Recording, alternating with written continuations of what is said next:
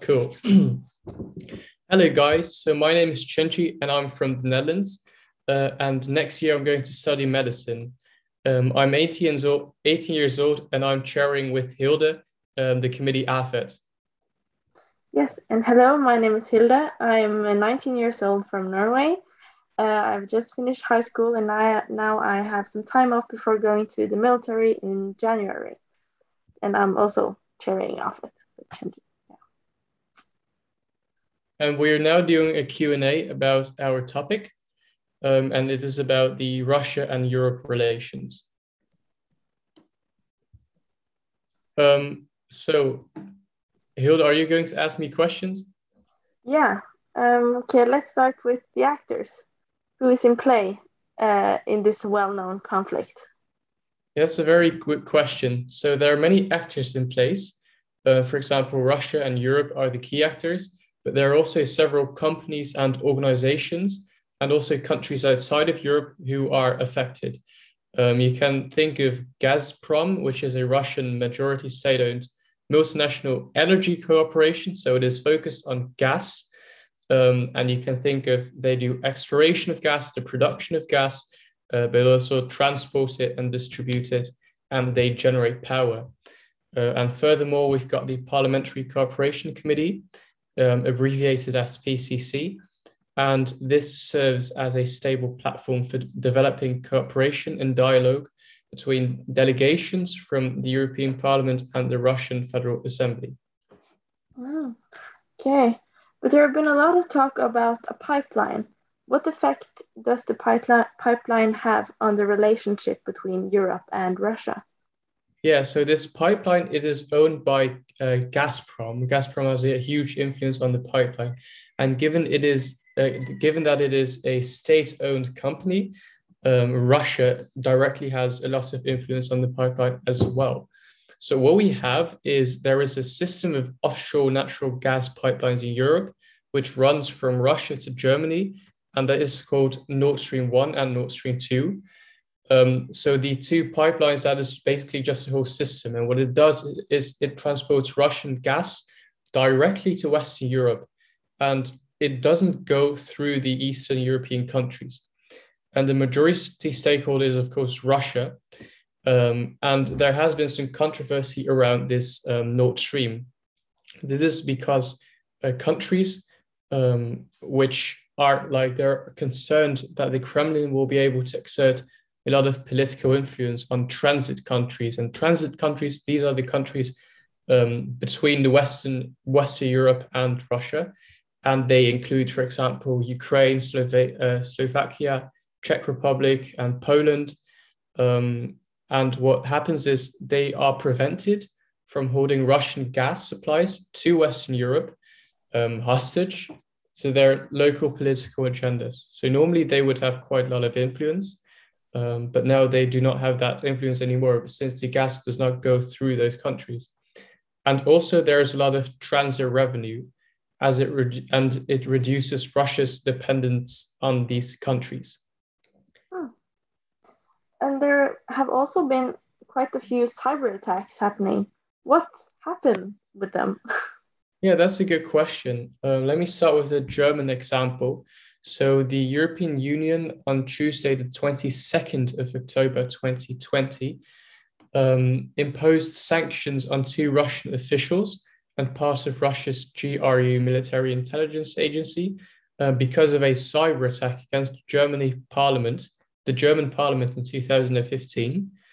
Um, these attacks were targeted at the, they targeted the parliament's information system and affected its operation for several days. Um, a significant amount of data was stolen and email accounts of several um, MPs, as well as the, the data of Chancellor Angela Merkel were affected. Um, so what happens is that the EU headquarters said in a statement that they have travel bans and asset freezes imposed on at least two men, um, namely Igor Kostyukov, which is the head of the di- main directorate of the General Staff of the Russian Armed Forces, and Dmitry Badin, who is a military intelligence officer. And were there any other cyber attacks conducted against other European countries? Yes, definitely. We've got a lot of other examples. For example, um, Estonia, France, Georgia, Poland, and Ukraine. These countries were also attacked and had some of their own software systems destroyed and information stolen. Wow. And there have also been like a terrorist attack on the Czech Republic. What happened there? Yes. So the Czech Republic um, accused Russia of staging a terrorist attack on its soil after blaming a 2014 blast at a munitions warehouse, and the same agents accused of poisoning a former spy, Sergei Skripal, in the UK, which we're going to talk about in a minute. Um, and this explosion at the munitions warehouse, it killed two people, and also it forced the evacuation of hundreds more from the surrounding villages because they had to evacuate. And this caused tens of millions of dollars in damage. Oh, and what were the consequences of the attack? How did the parties react? So both sides expelled a record number of diplomats. And the Czech Prime Minister Andrej Babiš said Prague had shattered a network of Russian operatives and called the blast an unprecedented terrorist attack. Hmm. And was it later known if the attack was targeted or directed at anything particular? Well, Czech authorities suspect them of trying to destroy export bound munitions belonging to Bulgarian arm dealers and believed the shipment was meant to explode after it left the country. Oh, interesting. So, yeah, exactly. Um, so, we're now going to talk about common spaces. Um, let's talk about the Ukraine conflict, shall we? the Ukraine, the Ukraine conflict and the annexation of Crimea. Yes, this is a very complicated but also very important conflict. Until 1954, Crimea belonged to the Russian part of the Soviet Union, and this it was decided in um, then it was decided that the peninsula was going to be a part of Ukraine. And when the Soviet Union was dissolved in 1991, Ukraine became an independent state uh, um, but they were still like um, had a relationship with a good relationship with Russia. And the result was accepted in Moscow, although most of the population in Crimea were so called ethnical Russians. And as Ukraine borders with both the EU and Russia, it is a natural wish to be on good terms with both parts. Still, there are some different groups within the country with different interests and it was this split that led to the annexation of Ukraine. Oh, okay. Um, I heard that in 2014, the EU offered an association agreement with Ukraine, didn't they? Indeed, yes. In uh, 2014, EU offered to have a so-called association agreement with Ukraine in response to Russia's plan of including Ukraine in their economic union with such as Belarus and Kazakhstan.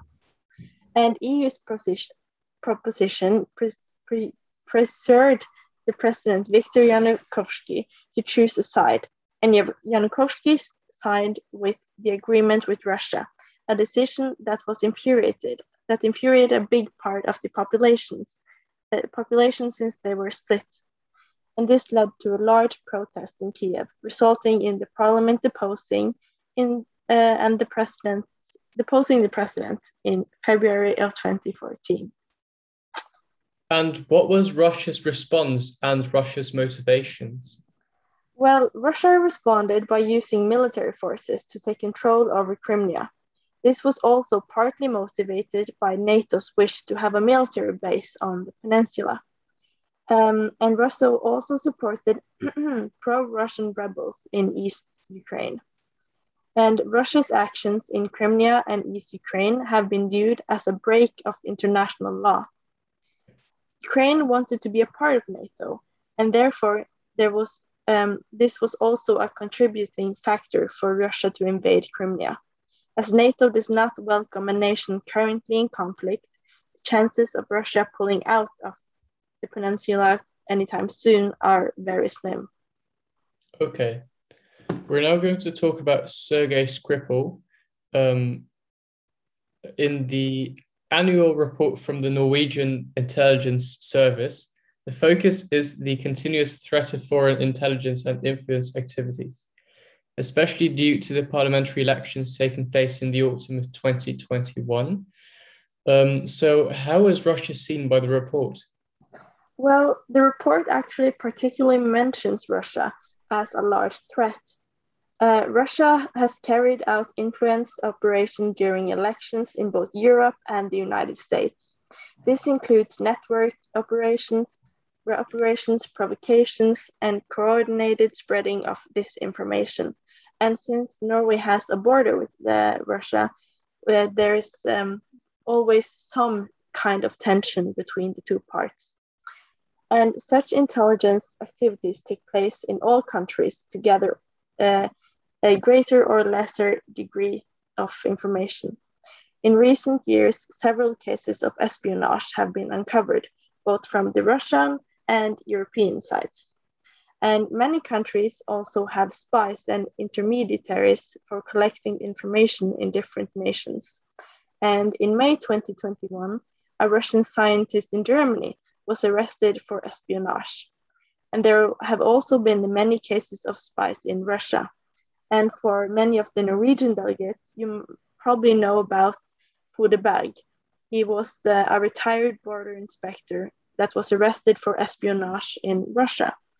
And in 2021, the man that we have mentioned previously, Sergei Skripal, was poisoned and he served um, as he served as a double agent uh, for the British MI6. Okay. Let's now, ta- let's now talk about an individual, Alexei Navalny. Um. Alexei Navalny is a Russian opposition leader, a lawyer, and anti corruption activist. He has been described as the man Putin fears the most by the Wall Street Journal due to his surprisingly high support in elections and social media. What's his story and how is he the man that Putin fears the most? Well, Navalny is a very interesting person, I would say. Um, first ran for mayor in Moscow in 2013, but was imprisoned for and sentenced for five years. He was eventually released on bail and did not win the election. He then continued to expose corruption throughout his YouTube channel, and this reached millions and sparked more rounds of protests. At the same time, Navalny ran for office again, and this time against Putin for president. The regime struck back and disqualified him based on previous embezzlement charges. So in 2020, Navalny found a way to take the whole electoral system, um, something called smart voting. There were multiple candidates against Putin, whereas none of them had a real chance of beating him.